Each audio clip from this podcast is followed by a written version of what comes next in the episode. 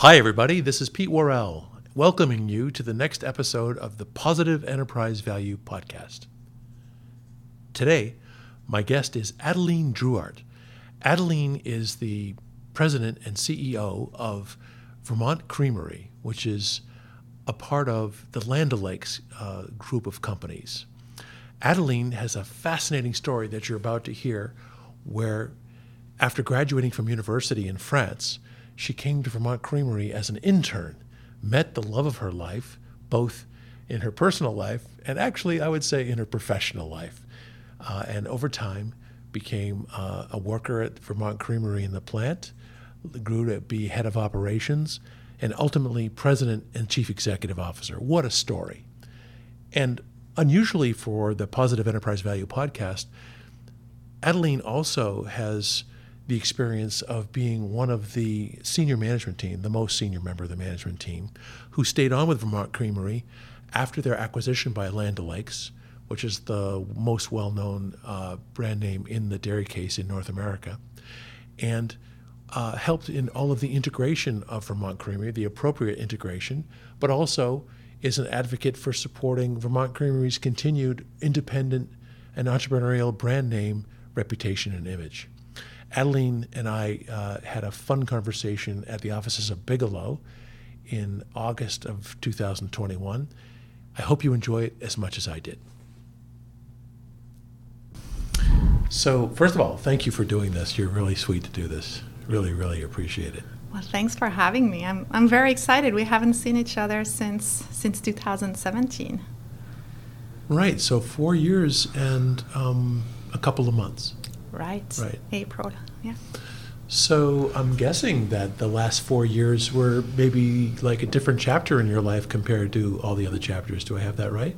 You do. You do. I have uh, an additional children. Yeah, so great. while we were studying the business and working together, I was pretty pregnant. Yes. And then I had Hugo, who is now um, turning five. Yeah. And so, really, uh, personally, I, I grew to be a, um, a busy mom of two boys that are also very busy. And I know, and, and professionally, uh, had just an, an amazing experience, something that I never thought I would be living, and um, lots of growth, lots of learning, um, and change, uh, change for the better. And in the learning, was there some unlearning? Yes, a lot of it. Letting go, uh, looking forward rather than looking um, into the past, which took some some time to do. You know, uh, to look forward, build the future, and not not hold on too much to who we used to be, um, but focus on um, who we could become Right. with uh, with carrying forward the legacy, which Right. is very important to me. So if the last four years have been a chapter, um, how many chapters have there been in your life? Gosh. Um, Can you name them?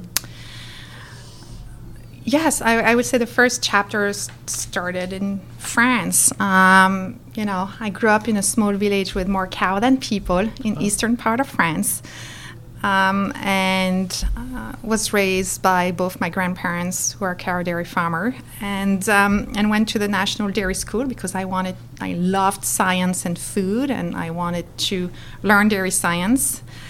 Um, and then I remember I, it was time for me to do an internship, and my dad said, "Well, I can help you to to go in that local dairy uh, creamery."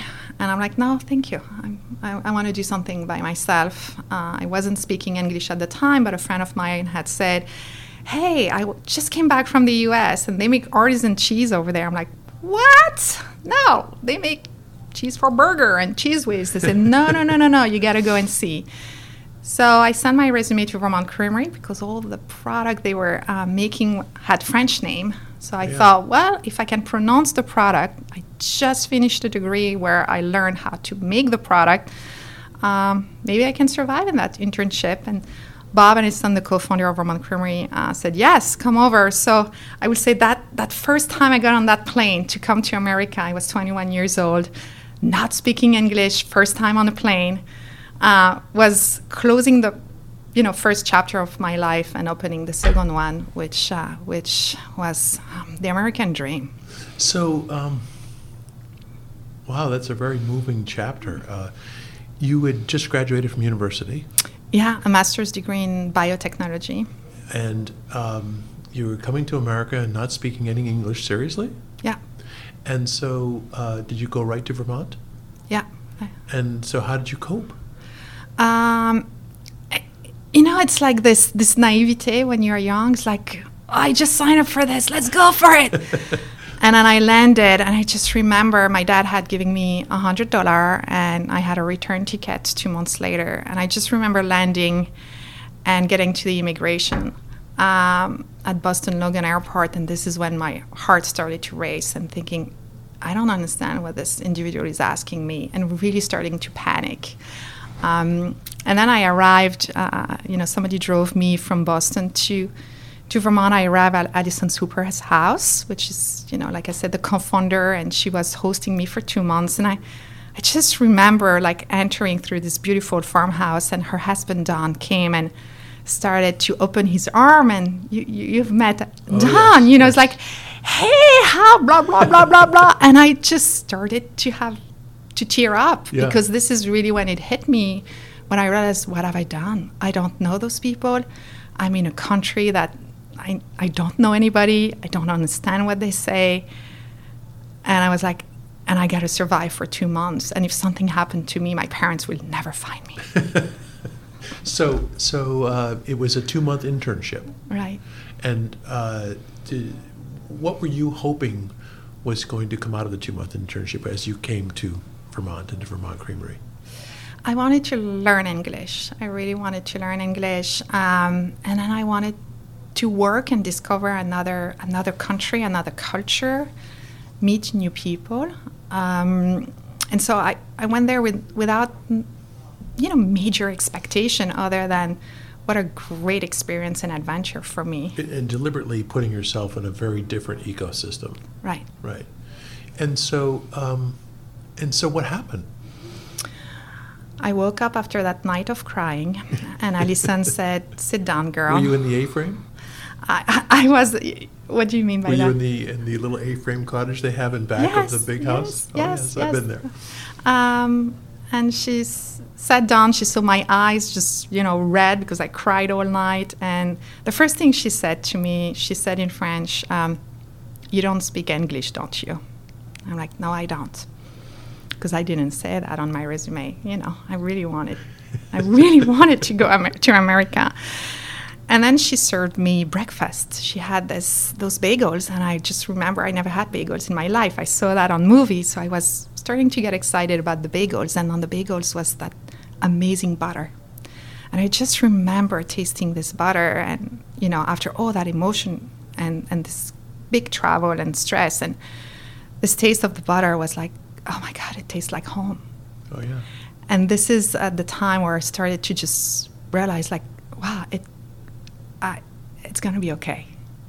And what, so you went to work at Vermont Creamery as an intern. What kind of work did you start by doing?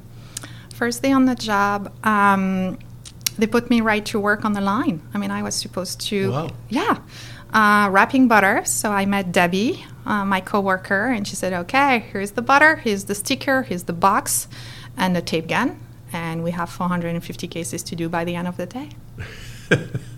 and that was the Vermont Creamery cultured butter that came in a tub.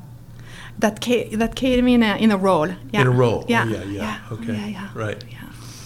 So, um, how long did you do that for?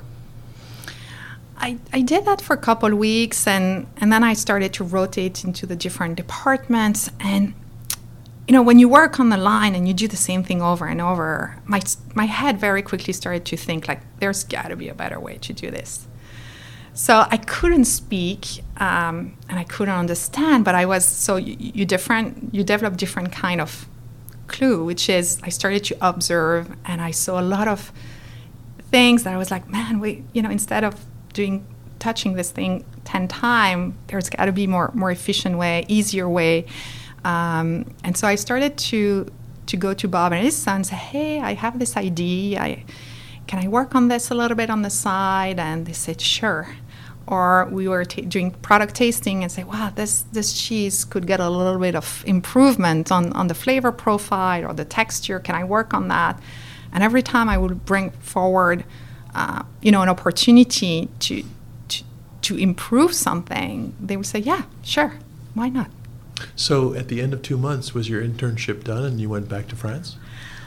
Well, something that I haven't mentioned to you, Peter, is um, on that first day, not only I started working on the line uh, wrapping butter, but I also met the other intern uh, at Vermont Creamery, which happened to be French as well. Uh, his name is Mark, and he has gone to the other national dairy school, which is, you know, think of it like the Harvard and Yale of, or, of, of dairy school, and you're not supposed to, you're supposed to compete against each other. Yeah. So here, Allison said, there is this other intern, his name is Mark, and and we fell in love. So before going back to France, um, Mark said, "Hey, can we? Uh, are you interested to go in South Beach, Miami, with me? I want to show you another side of America that is quite different than Vermont." And um, yeah, and so went to Miami and then went back to France. Oh, cool, cool. So did uh, you go back to work in France? I went to finish my master's degree, Yeah. um, presented my master's thesis, uh, which was um, designing a plant to make cheese at Vermont Creamery. And I just remember presenting this thesis in front of a panel of teacher and the business plan, the blueprint I have created. And, and I remember them saying, so you're in charge of this project? I say, yeah. And they're offering a job to come back to America and be the project manager for this construction project. And I say, yeah. And one of the teacher told me, Adeline, you don't get to build a cheese plant at 21 years old. so uh, you you uh, graduated, you uh, got a good grade on your thesis, Mhm. and you went back to Vermont. Right. Wow. And so, what year would that have been? Uh, that was um, that was 20 years ago, 19 years ago. So, uh, 2002 or three? Yeah, 2002. 2002. And um, would that have been chapter two? Yeah, chapter two. And so, where did chapter two end? Chapter two and um, chapter two and was made of many many sequences. Uh, chapter two ends when we met you.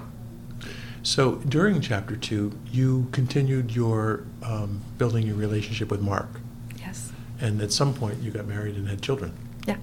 And during that time, um, remind me of what was your uh, progression of responsibilities at Vermont Creamery?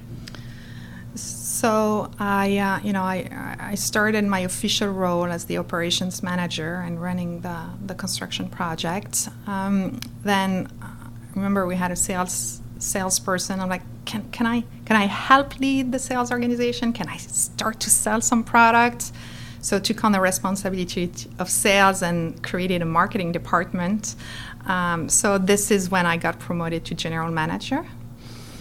And then five years ago, um, I became the president of the company. And in the interim, um, had my first child, which I would say this is this is a very important time in my life because it taught me a lot of patience. It taught me empathy. It taught me to uh, to really consider um, people uh, more than I ever had, and and also to to be a leader. It's it's about working hard, but also setting good example for work-life balance and and wellness and caring.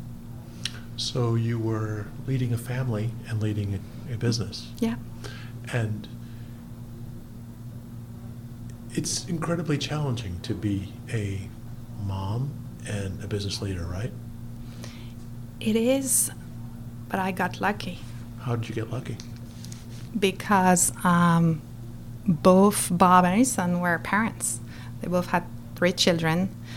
And, and I remember Allison telling me, you know, we would have those side conversation in the office for some time hours. And she said, Alan, you can't continue to work that late, work that many hours. At some, sh- at some point, you're going to have children and it's going to, it's, it's to change. And I'm like, no, no, no, no, you don't understand. Like, I, I still going I still going to do all those things. I said, yeah, we'll see. I think she was, she was smiling every time because she knew that things would change in my life. So uh, I got lucky in the in, in the way that I had two leaders that were very supportive, that not only helped me to become a leader in their organization, but also uh, a parent and a working mom. Um, so I got I got a lot of support through them. So it, it's occurred to many of us um, for years, but also in the last 20 months or so, um, how challenging it is to be a working mom, Mm-hmm. especially.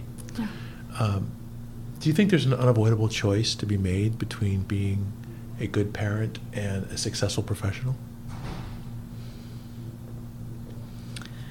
I think work life balance is BS. It's overrated.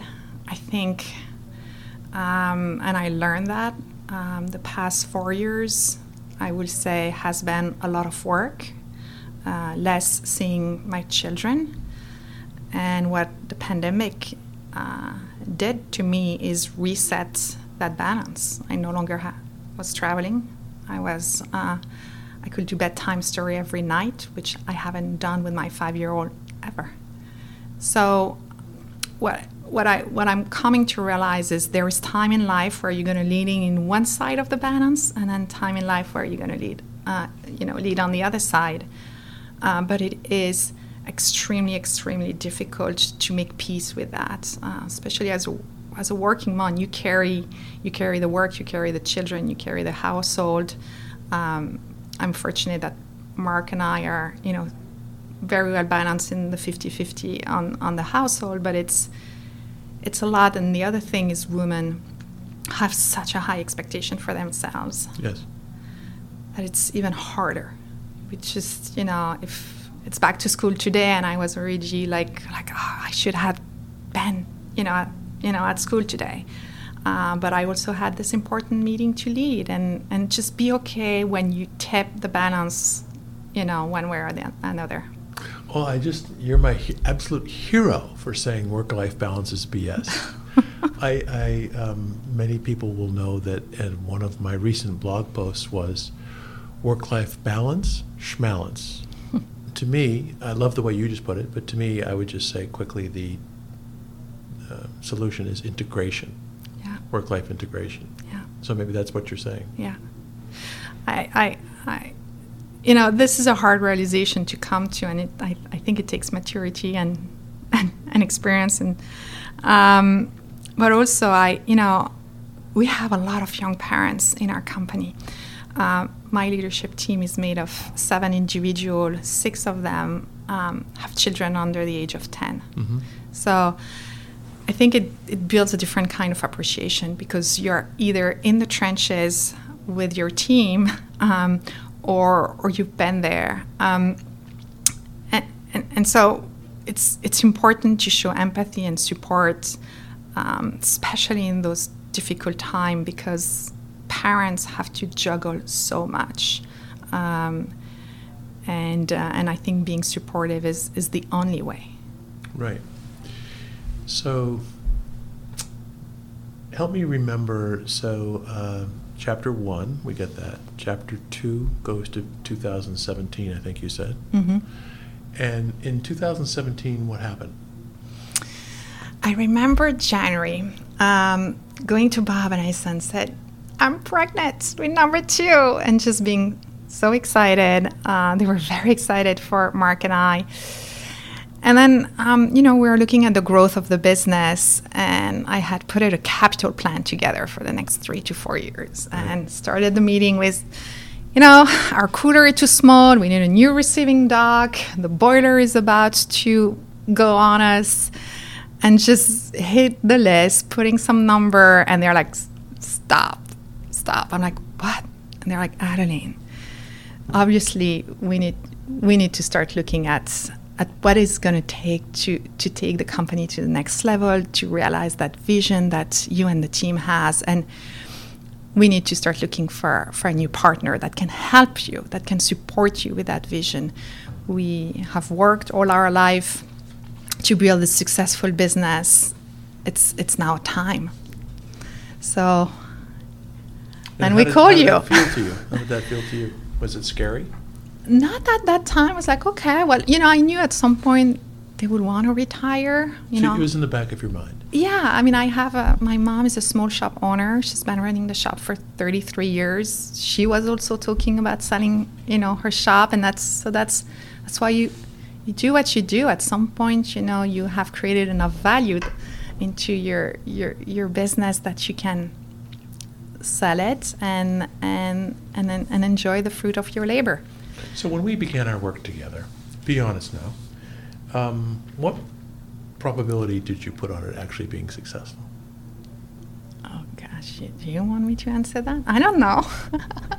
I I, I never. Low, medium, or high? Um, I was, I really enjoyed our connection.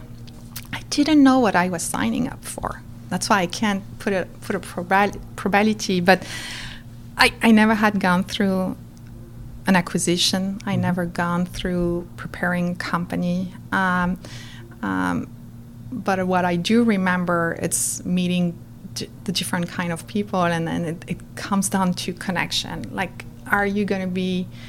Do you get us? Do you care about what we care about? Because this is this is the most important process than a than a founder than a company can go through which is you're going to pass on your your life work your baby to somebody else. And and the person who is responsible of that process. Must must care as deeply as you do about this company. And so, as the owners, Allison and Don, but also the other stockholders, yeah. went through this work with uh, with us, um, you had you were intimately involved and you were integral to the success of it, and you had a chance to see all of the potential investors. Mhm. And actually, I think you went on a tour of the potential investors. Yeah. Right. We we did something a little unusual, which is you and Don and Allison and bob and Rob S- and bob and sandy Bob and Sandy and Allison and Don, excuse me, I Yeah. meant to say that, uh, uh, went on a little uh, trip to visit the potential investors, or some of them. What did you What did you conclude from that? What did you learn from that? Well, it's very important to do that because you can look at, you know, you can look at the profile of a company, the profile of an investor on, you know, look at their balance sheet, look at their, you know, look at the numbers, everything that fits on the page or on Excel spreadsheet. But then there is who they are, people. And it's it was such an important visit for us to go see every single potential investor, go visit their plant. To me, I wanted to see like, is the plant well maintained? Do they care about where the people work? Look at the break room. Yes. you know? And then talk to the people. Are they smiling? Are they stressed? I, um, go see the farmers. Um, and then we went and walked the, the, the supermarket. Aisle you know how the brands is perceived. And because that's that's the visual clues that's that that's the emotional clue that are very very important and and and bring bring the instincts to um, to the insights that you saw you see on a on a, on a spreadsheet or And, and when you got through that trip, did you feel like you had seen some large contrasts between the companies? we, we, we saw some, but uh, all the people we're talking with, they were the finalists already of a very rigorous process. So it, it you know, there wasn't uh, uh, an organization that we visited that uh, we were like, absolutely no, because you didn't let us meet with those one. right, right, we didn't. And so the ones you saw were all impressive in their own way. Yeah, they all have some. They all had something unique um, to bring to the table, and I, I remember when we went to, to visit Land O'Lakes and and met uh, with Beth Ford and, and her team. Uh, you know, they were the largest, and I just remember being so impressed by the scale. I had, I had, I didn't envision and imagine we would be talking to a Fortune 250 in this process, and and then meeting Beth, meeting the team, meeting Land O'Lakes, I was just impressed. I was very intimidated. And then throughout this conversation, I could also see the potential, like they were seeing, and think bigger than we had anticipated. I remember um, before you went on that visit, you and, and, and Allison and maybe Bob were a little professionally skeptical about whether I don't remember how large they were at the time, maybe 12 billion, some Yeah, 10 billion. Yeah, yeah 13. Whether a 10 or 12 billion dollar business could be a good partner for you. And I, th- I think you went there with some skepticism, right? a lot of it. Yeah, yeah, because I, again, we, you know, we were not ex- expecting to to have th- this conversation, and and what I would say is, you know, we, you, you kept on coaching us. Who you think is going to buy you is is very different than who is going to end up buying you, and you kept on coaching us with that. Like, don't go into this process with with a set mind. Yeah. because you know industry because you have been talking to some of those investors for more than seven years. Uh, and you were right. You were right. So um, but, but the scale was was very intimidating. And, and I, I kept on thinking "H- how, are we gonna how are we to thrive? You know, how are we not to get lost in in in um, in the size of this company and, and have a voice and and and be an important part of the portfolio or the company when you're so small.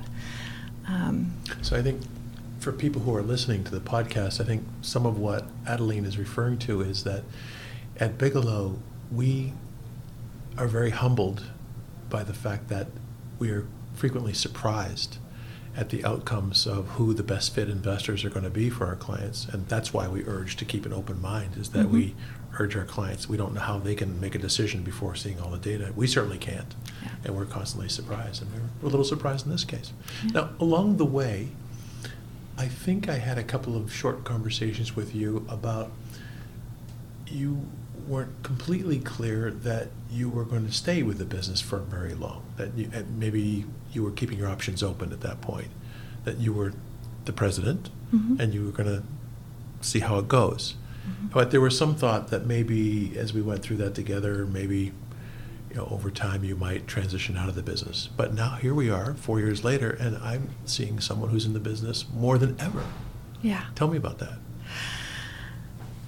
Uh, the first two years were really hard for me because I I didn't have experience in big CPG in corporate America, so I I, I was a deer in the headline, and so what what I did is I lean in into what I know how to do best, which is connecting with people and coming to the table and said, I don't know how to do this. I don't know who to talk to. Can you help me? And then also continue to, I mean, to share the passion of the business, to educate the organization. Yes, we're small, but yes, but you know we're growing and and we are B Corp, and so it it it's really it's it's a simple strategy, but I leaned on people, and that's that's one of the uh, very I would say early on attractiveness of Land O'Lakes is not only they are farmer owned. Uh, you know we're we're we're a hundred years old co-op.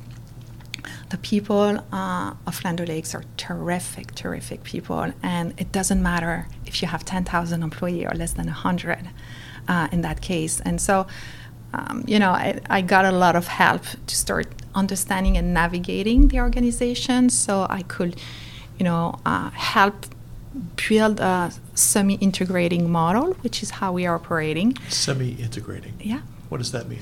is we we we are integrated in some functions of uh, the enterprise and some other function we run independently with a tight connection to to to Land O'Lakes Corporate. But we, you know, because the scale is so different, um, you know, a- a process that is suited for a, f- a five billion dollar, you know, um, um, division or, or brand or you know um, doesn't doesn't fit for for a small small innovative agile entrepreneur uh, company where you got to move fast you got to just iterate very quickly in market. Um, so yeah um, and five years later i'm still here and because of uh, the people i get to work for with and the growth uh, that we're generating and what we're doing with the growth we are you know we are we're able to achieve some of those long-term dreams that we had with Bob and Allison, leaning into our mission, developing our people, um, you know, focusing on living wage, having an impact, living our B Corp certification and mission, and also we became the number one brand of goat cheese in the marketplace, and you know, and, and starting to really accelerate our leadership Yeah, in cool, market. right? I mean, you've gotten so many cool. awards over the past three, four, Yeah, five years, right? yeah, yeah, So cool. yeah. And also, a teensy bit surprising to some of us because who would have thought that you'd be able to pull it off like that? right? Yeah, I do. I do wear two hats. Uh, I do the, wear the Vermont Creamery hats, Yeah. and I do uh, have. Uh, uh, I'm a vice president uh, and officers of Land Lake, so vice president within dairy food. So, it what's been amazing and also sometimes challenging is for me to learn my role as a vice president of a five billion dollar you know division, Yes. and, and and constantly you know making sure that I wear both hats. Um, Boy, that is so insightful of Land O'Lakes to have you have both Yeah. roles, though, right? yeah, yeah. It's great. It is. It is great. And so, have you infected Land O'Lakes positively with the Vermont Creamery entrepreneurial culture?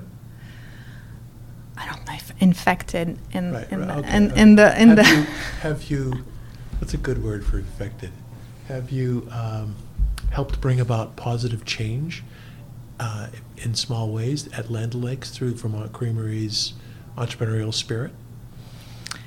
I think it's it's a both way relationship. Um, you know, Land O'Lakes has certainly brought their expertise, uh, their their resources to help us grow and bring insights and and and manufacturing expertise. And so we we have learned a lot and we've been supported a lot in our growth journey and change journey.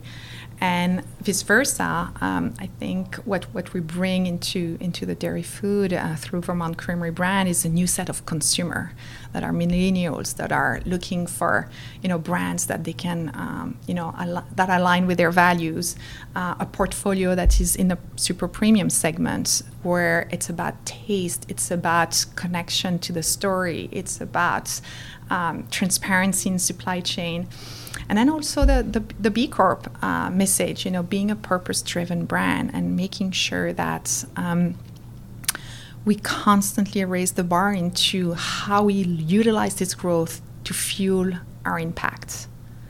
And how have you dealt with? I mean, Land O'Lakes, I think of as a uh, cow dairy company, and you're a goat dairy company. How does that work?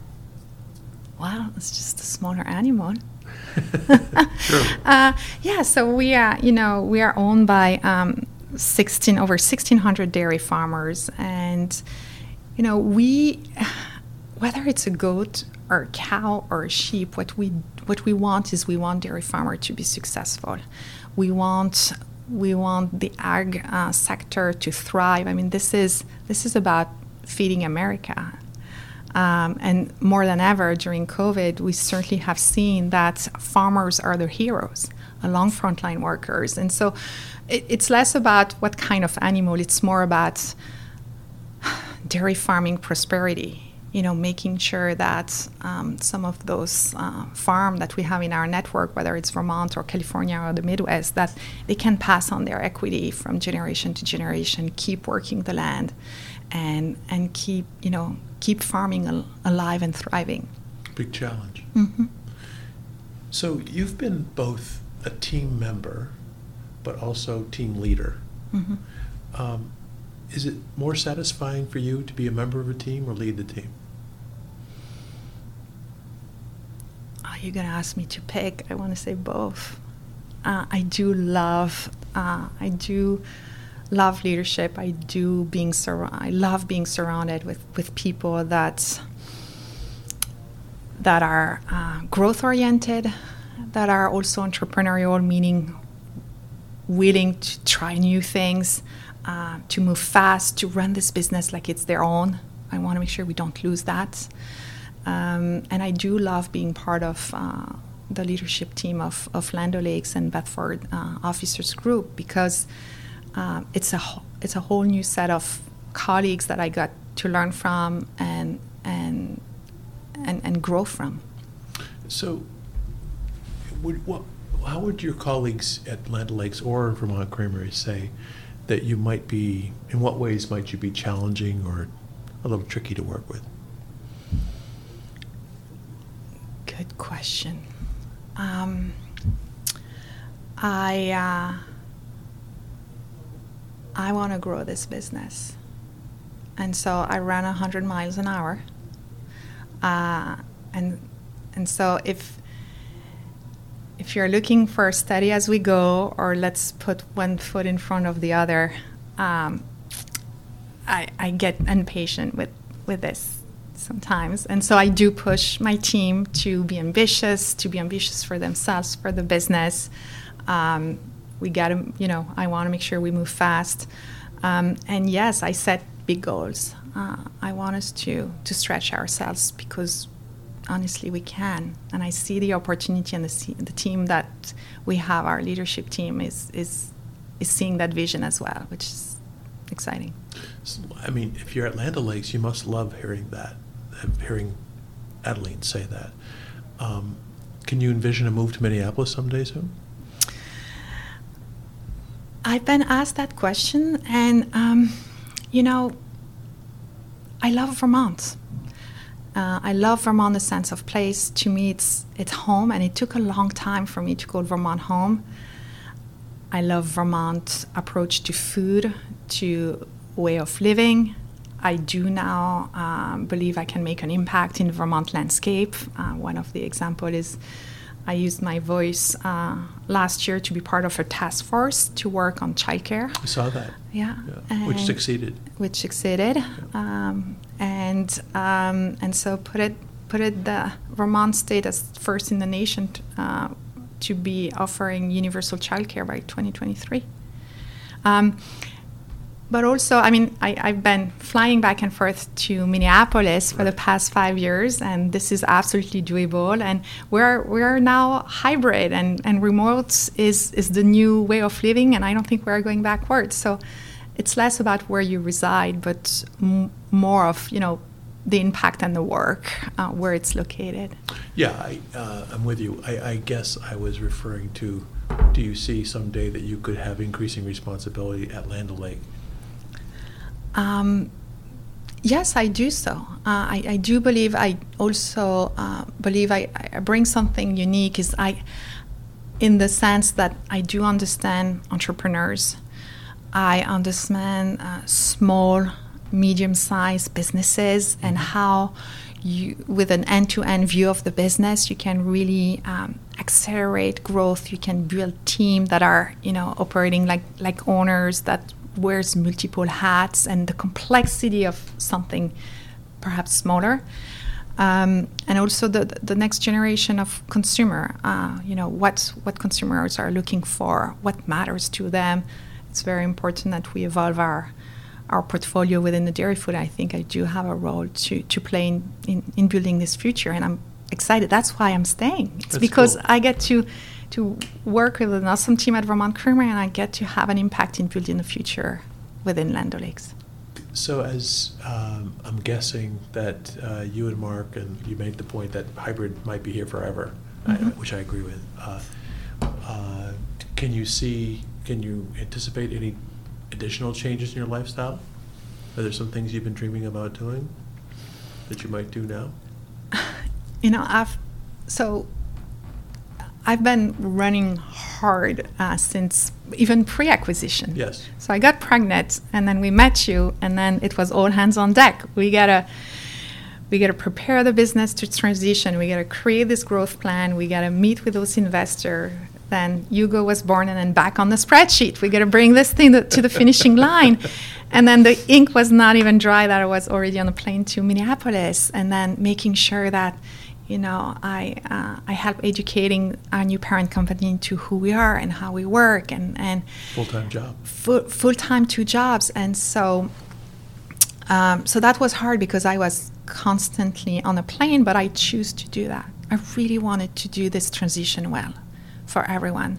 Um, and then with with COVID happening, all of a sudden I go from being on a plane to two to three times a month to none and I have to say it, I have really enjoyed being at home more often. So the changes I want to make moving forward is I don't have to be on the plane all the time to go have a conversation, uh, and hopefully the world continue that way as well. Um, and so being being more home uh, while continuing to have those important customer visit and you know relationship and being in the market. So I, I think I'm not going backward, being a road warrior because I think there is a better way. Yeah, I think that the quarantine uh, was a happy acceleration for those of us who spent a lot of time on the road. Mean, what I mean by that is, I think uh, I did a lot of travel, which, if you looked over my shoulder, you would probably consider it to be somewhat marginal. Mm-hmm. And I would pop on a plane and go see someone at any time. And what the, what we were overcoming was people's aversion to using digital platforms like Zoom. Uh, we've been using WebEx since I think 2006. Yeah. But it was very hard for us to convince other people to use it. So now I, I just don't see ever going to that level of marginal or any level of marginal travel that if it's important to be with somebody, gosh, I'm going to jump on a plane and be there. Yeah. But uh, boy, that marginal travel is all gone. Yeah. It's pretty amazing. Mm-hmm. So, when you're operating at a high achievement as you are and a high level, my experience has been that like 90% of the challenges facing high high level leaders are uh, psychological, especially for people who have sustained output, like for five years, Mm. 10 years, 25 years. And the thing to sustain all of this is a tremendous amount of self care, usually. So that sometimes is uh, putting some physical practices in place when you start playing the deeper game, like you're talking about. Sometimes, for some people, that means meditation. For some people, that means yoga. For some people, that means metabolic workout, moving your body. What have you been doing that's keeping you uh, your self care in good shape? So after um, Hugo was born, I had two and a half weeks before I was in front of spreadsheets again with Rob. and I remember how am I going to get back in shape after having this baby? Uh, and I think we were like planning a, a, a, trip to Europe like two months after he was born. Um, so I met I met with a trainer, and I said, "You have two months to put me back to shape because uh, there is this clock towards this plane." And so that trainer is someone that I've been working with since then. Wow, great. So every Sunday we meet, we became really, really good friend. And it's this no no matter how tired I am, and sometimes I just will, you know, come back Friday night, midnight, you know, but doesn't matter. I will meet with her every Sunday, and that's my one hour of me time. Uh, that the, the boys know um, it's it's for myself, and it's uh, the other thing is um, I have a coach, uh, and I'm part of the Vistage Network, which is a key executive and CEO network um, in the state of Vermont, and we meet once a month. And this this team uh, has been close to me. Some of them know me for over uh, a decade. And so, surrounding yourself with people where you can ask for help, or if it's you know when you have a challenging day or a challenging month where you can call and say, okay, how how do I uh, build myself back? How do I see things differently? And so it's uh, it's exercising. It's uh, it is surrounding yourself with mentors uh, and a good network uh, of coach because I'm still young in my career, and I, so I need I need to listen and learn. Um, and then the last piece is my family um, making sure that I go back to France, see my parents, um, which has been a challenge lately because, uh, um, you know, they haven't come to see us since since 2019. Um, yeah, that's my. So, so as you um, work with your coach over these past four years, five years, um, mind mind follows body, right? I mean, have you noticed your thinking processes changing as you change your physical activity? Yes, I um, I have a high stress tolerance, which is also can be detrimental. That means you push, push, push, and then you burn. Yeah. and um, and I remember after the first couple of months after the acquisition, I was at headquarters, and I had you know pushed really hard. Um, nonstop since Hugo was born. And I remember waking up one day and I had shingle on my face. Oh, yeah. I was like, oh my God, this burn, this is, this is painful. What do I do? And then um, flew back early, and here I am at home with um, this situation. And this is where I realized that was the first time in my life where my body had said, Time out, girl. Time out. And so it was a very good, important learning lesson that uh, if I'm not staying aware of my limits, the limits are going to be reminded to me. Yeah, so you're such a giver, and givers get depleted, right? Because yeah. you give and give and give in all the roles that you have. And uh, I know about this uh, intimately, and I know that uh, I get depleted. And when I'm depleted, it's no good for me or anyone around me. Exactly. So over the years, I'm a little older than you are. I've spent some time understanding how I can get what my wife calls repleted, yeah, rejuvenated, yeah. made young again. What do you do to do that? I take breaks. I take, um, um, especially with, with COVID, if I can't fill my bucket with going and seeing my family, how I'm going to close this this big gap, and it's a big gap.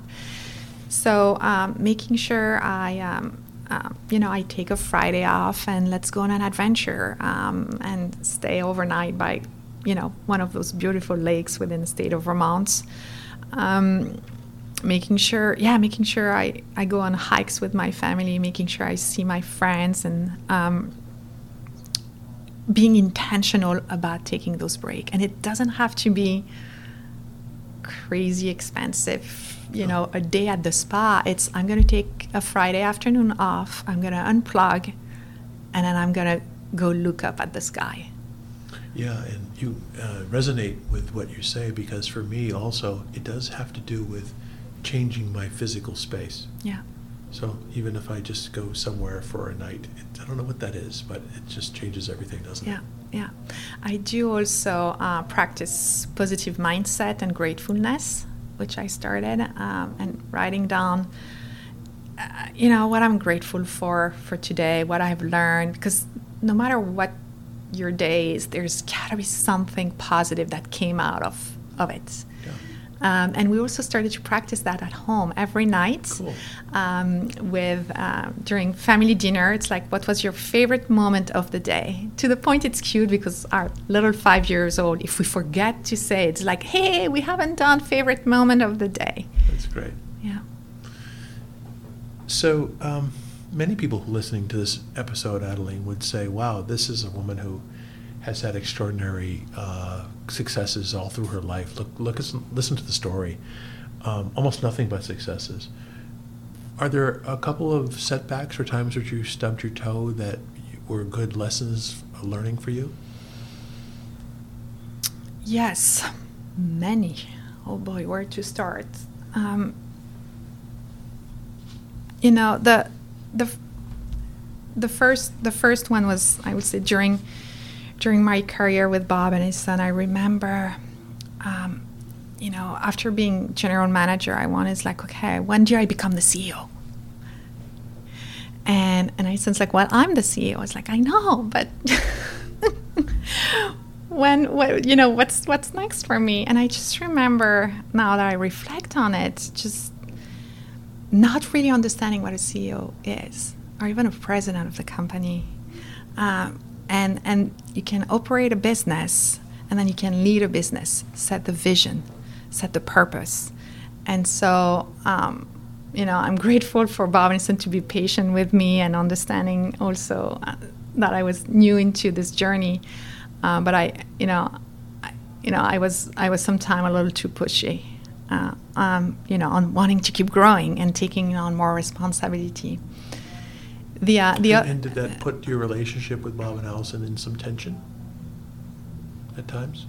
At times, but also um, at times, but we always overcome those because of the, the trust and care. Mm-hmm. Um, I remember when Bob and Allison wanted to buy the farm.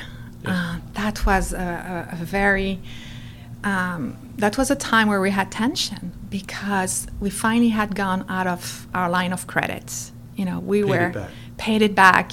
We were profitable. We had cash flow in the bank. It's like, okay, now we can start investing into the operation and invest in marketing. And then I remember Bob and Allison sitting uh, uh, Don LaRose, our plant manager, and I, and said, "We're buying a farm." Like, we're what? What? Yeah, we're buying a farm. Uh, it's pretty going to deplete all our cash flow, um, but we got to do this. And I just was like, why are we doing this? Like, we, we already buy milk from other farms. We need that money to grow the business. And and it was at the time where we had we had tension and back and forth. And I remember at the end of uh, one of the meeting, Bob saying, "We're doing it." And I, I I just reflect on those moments where them as leaders they had to take a huge risk. It could have been so comfortable to just, you know, keep improving and perfecting and then be safe, not put everything on the line. And what they did is they did the opposite. They went and put everything on the line to build this farm um, and also uh, had some pushback from their leadership team and they did it anyway. And I'm just, I'm in awe of those moments now that I reflect on it. At the time, it was tough yeah. conversations. You know, uh, I think about you and Bob and Allison and think about how great it was that you were the person you are so that they could invest in you this trust to be able to carry on the business. Actually, before the transaction, you were the person doing it. And as you know, and you can probably uh, check this with your friends at Vistage, you know, that is a uh, an action which has very low probability of success. That there's so many entrepreneur owner managers who work hard to uh, recruit and retain a new president, and it, it, it's so a low probability of success that it, they almost think of it as they laugh about it because they know they're so bad at it. And I've had the opportunity to interview many of those presidents who uh, departed mm-hmm. and interview some of those owners after the presidents departed. And very frequently, if I ask the owner, why didn't this work? They'll say, she wouldn't take responsibility. And if I asked the president, the departing president, why did this work? And she would say, they wouldn't get me, give me responsibility. And so I think it's so great that somehow the way that you loved and trusted and supported each other, I think it was two way, mm-hmm allowed you to have the ability to go through those tension spots, right? Because it worked. Yeah. It turned out to be good for everybody. Yeah. Yeah. So great. Yeah. So, if you could speak to a person who was in a role like you were at in, and they were the senior management team, maybe the president, maybe just a senior manager of uh, a business that the owners were considering having a capital gain transaction at some point, what advice would you give them?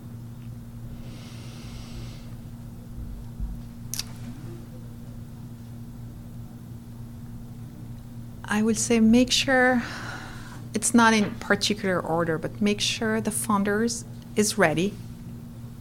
Make sure the founders are ready. Make sure the founders. What do you mean by that? Because it's especially when it's it's you know founder owner, you're transitioning your baby, your life work, and this is a, such an emotional transition. And and you and and and so as as the leadership team or as the, leader that reports to those founder, uh, just prepare and have empathy and awareness for what those founders are going to go through emotionally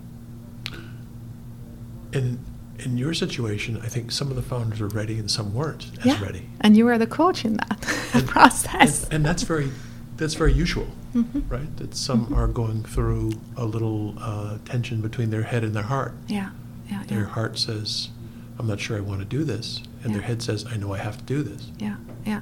How did you navigate through that? We were. S- I mean, once we started the process, it was all hands on deck. We, I didn't have time to think this about this. We were, you know, we were in the trenches of putting the growth plan, putting, you know, putting all the, the financial model, uh, preparing the leadership team. Like, it's almost like it's a machine, and you don't really have time to th- think about that.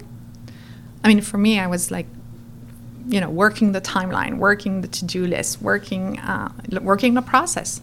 Um, were, were you, um, was the level of work required, was it kind of what you thought? Was it more? Was it less? I think it was, it was more. It was, it was hard because, again, two hats. You're selling the business behind the scene. So you can't, you know, you can't let your team knows. We, we, we had made a decision to let the leadership team know. And I think. I forget, how many was that? It was five. Five. Five of us because you know we're we're very transparent this is one of our five core value transparency and so it was such an important piece it's such, such an important process that we you know bob and Allison were, were very supportive to to let the leadership know uh, that this is the journey we were on but then the rest of the company like didn't know. So you you're putting file you're asking question like and it's like why are you asking these questions? And don't ask.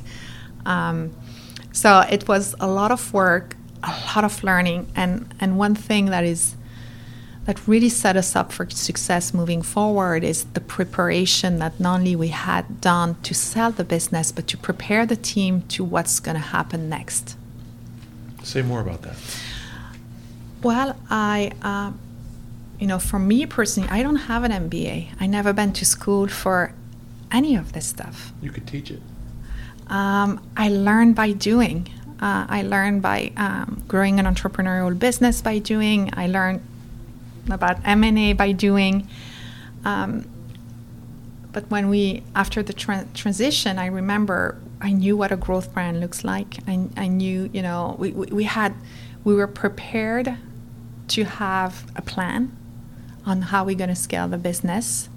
Uh, we were prepared to understand what would be the step up function. We were prepared to present our ambition and aspiration, um, the market we're in, and, and all of this uh, was done to prepare the business to sell, to prepare to present in front of the, the, the investor, but then it really prepared me to my next role, which was, um, you know, represent Vermont Creamery in a new in a new um, in a new enterprise, in a you know, be part of a new family, and and be able to sell that vision.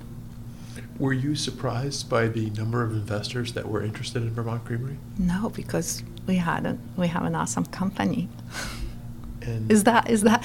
I, I mean, I, I, just I don't want to sound pretentious, but we have an we had an amazing brand. We have an amazing product quality. We're really the best brand in in in the set. So uh, I'm not surprised we had that many investor. What I'm surprised is uh, we had a, a, a lot of investor in the finishing line. Yeah. Yeah. Do you feel like it, during that time that you were controlling the narrative? The Say more. story that you were telling investors? I remember one of the investor as we were presenting the, the growth plan and painting the picture of what the future could look like. Uh, one of the investors said to me, and you know, we were in a boardroom, uh, five men, and here's this young pregnant woman saying, "Yeah, you know, we're going to grow this thing." Just, I remember one of the investors said, "Adeline, you don't grow a specialty cheese business more than 15% without wrecking and really damaging the culture, the brand, of, and, and, and, and the, the core of the business." I was like, "Okay." And here we are, you know, um, five years later, um, and the past three years, we grew the business 48%.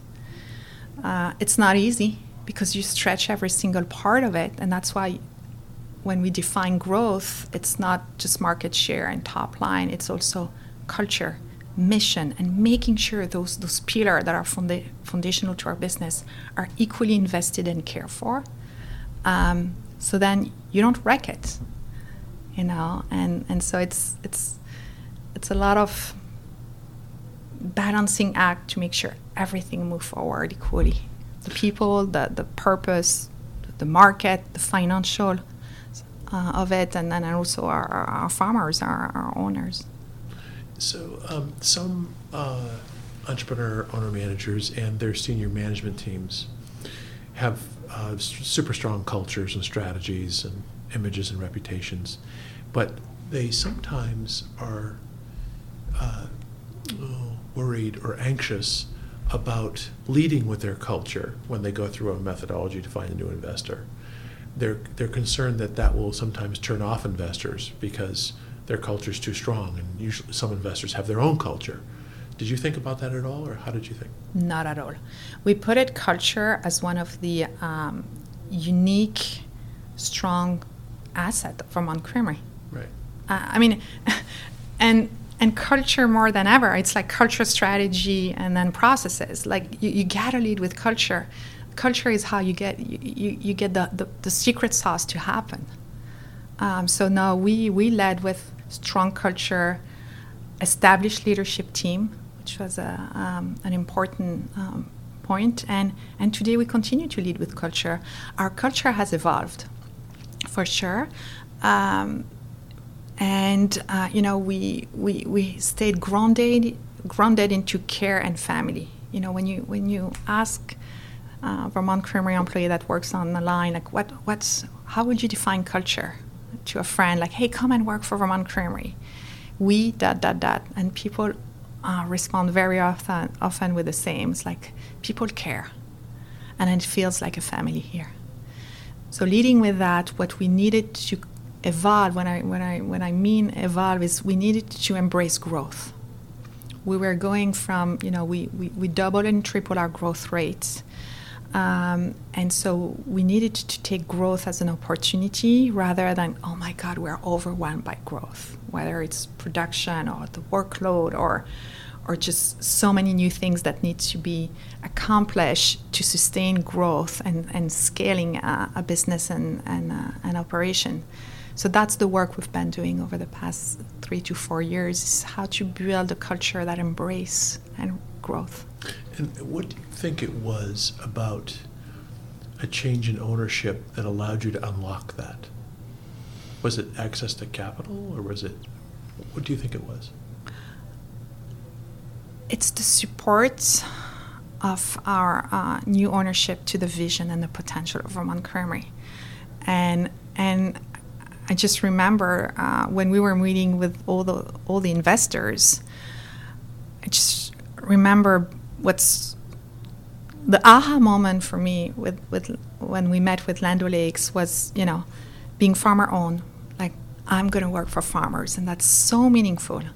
Um, it's so aligned with our value. The people we met, the care for product and quality and, and excellence and then the growth aspiration. I remember the, in that presentation, they they uh, they had actually done a growth plan, looking at the product and portfolio, the innovation opportunity, and I was like, this is mirroring what I just presented in our uh, growth aspiration. So we were very aligned into where we could take the business, and it was the most ambition plan that was presented by all the investors. Some investor told me, if you grow that fast, you're to wreck it. Land O'Lakes said, I want to help you grow this business. Let's do it together. And that's, that's, that's really, so to answer your question, what, what happened is that the first thing after the acquisition that happened is uh, Land O'Lakes came and offered uh, Land O'Lakes benefit to all Vermont Creamery employee. Huge game changer. Passed on a starting wage increase. Huge game changer. And then we started to uh, meet all the, the different cross-functional um, division, insights, markets, sales, quality, R&D, innovation, and I, I, just was blown away with the expertise. You know, as entrepreneur, you try to figure everything out. You wear ten hats, sure. and you're like, oh my God, here is another problem that I'm going to need to to invent something to solve it. Versus now, there's no matter what we go through, there's somebody we can call that can help us and have the, the answer. So yes, in addition capitals, you know, we, we had um, done a, a, major investment into the plant to bring um, up to a higher level of uh, standards and, and really increase capacity so we can achieve that, that growth and that uh, scale up of, of the business but it, it, it's a lot beyond money. It's it's it's being uh, being in an organization that has so much expertise, so much to give, and care about the success of Vermont Creamery as much as we we care about it. It's really interesting because you, you didn't say it in this vocabulary, but I'll use this vocabulary. Really, you had a growth plan that was your and your management team's growth plan. Mm-hmm. And you showed the growth plan to a group of different investors, and some investors reacted skeptically. Mm-hmm. And some of them said, We will support that. Mhm. And it also turns out to be the one that liked it the most also demonstrated that with their economic offer. Right? Isn't that interesting? Mm-hmm. So let's see. This is August 26th, 2021. Let's pretend that we go to sleep tonight and we wake up tomorrow and it's August 27th, 2025. Six, five years from now. What will you be working on? Hugo will be 10. Hugo will be 10. Uh, Mathis will be 15. I will have a teenager. Uh, I want to continue.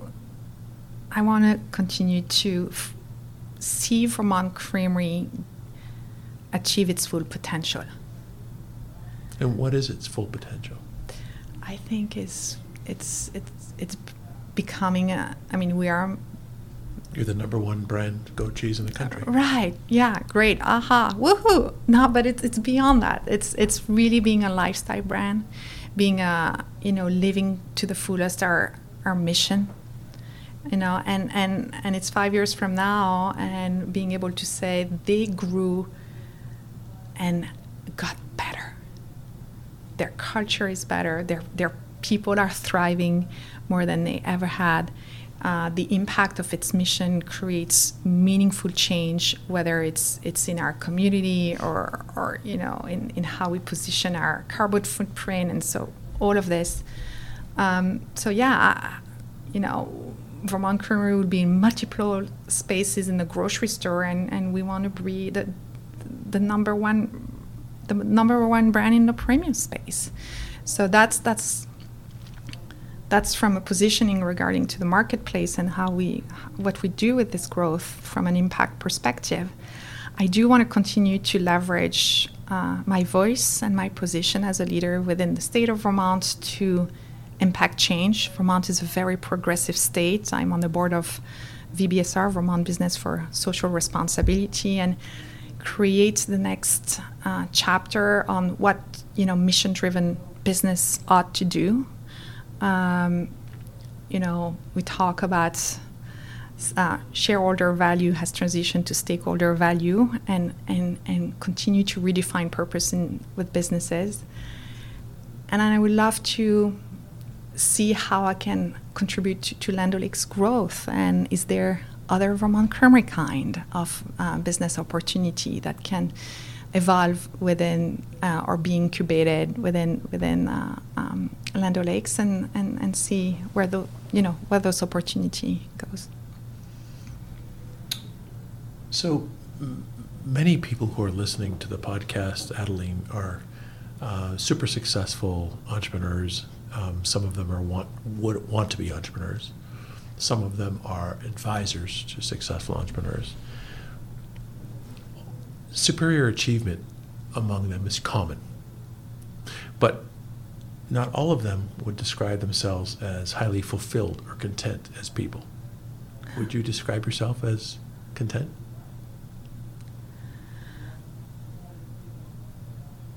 I am right now. And it's really hard to, to say it. And almost by saying it, that means I'm giving up on ambition. But I do want to be content now. I want to take the time to enjoy being a mom, enjoy the where I am in my professional journey. I, I do. I feel I've been chasing nonstop the next, and I want to continue to do that. But also, sometime when you keep chasing what's next, you forgot to be in the moment and be content. So I do. I I do want to truly say yes, I'm content, um, and and then see what happened. You know, um, I was talking with a, a group of friends, and you know, I started to say, well, you know, I, I just been lucky, and they were like, stop saying that. I'm like, well, yeah, I was lucky to get on this plane. I was lucky to meet to meet Bob and his son. I was lucky to join Land O'Lakes. And they're like, so how do you feel? You go and do a presentation in front of a group of MBA students, and you say, yeah, well, success is linked to luck. How do you think they're going to respond? I'm like, well, that's right. So, um, but I do feel there's a little bit of luck, and I want to be mindful of that and humbled by it. Yeah, I, I think you're dead on. I mean, uh, my experience would say that, actually, forgetting what I say, Daniel Kahneman, who was the first ever psychologist to win the Nobel Prize in Economics, said, Show me a successful entrepreneur, and I'll show you hard work visited by luck. Show me a super successful entrepreneur, and I will show you hard work visited by a super amount of luck. That's good. Okay. All right. So, um, look, I know Bob and Allison, and Bob and Sandy, Allison and Don, and all your friends here at Bigelow think the world of you. Um, can't wait to see what happens in the next chapter. Mm-hmm. It's going to be great. It is. And I want to thank you so much for being with me today. Oh, thanks for having me. That conversation has been amazing to reflect on all of all of the past couple of years, and I want to thank you. I mean, you you truly not only help us to find the best partner Vermont Creamery for its people, but also help us to prepare to be successful in our next journey, including myself. So thanks so much. Thanks, Adeline.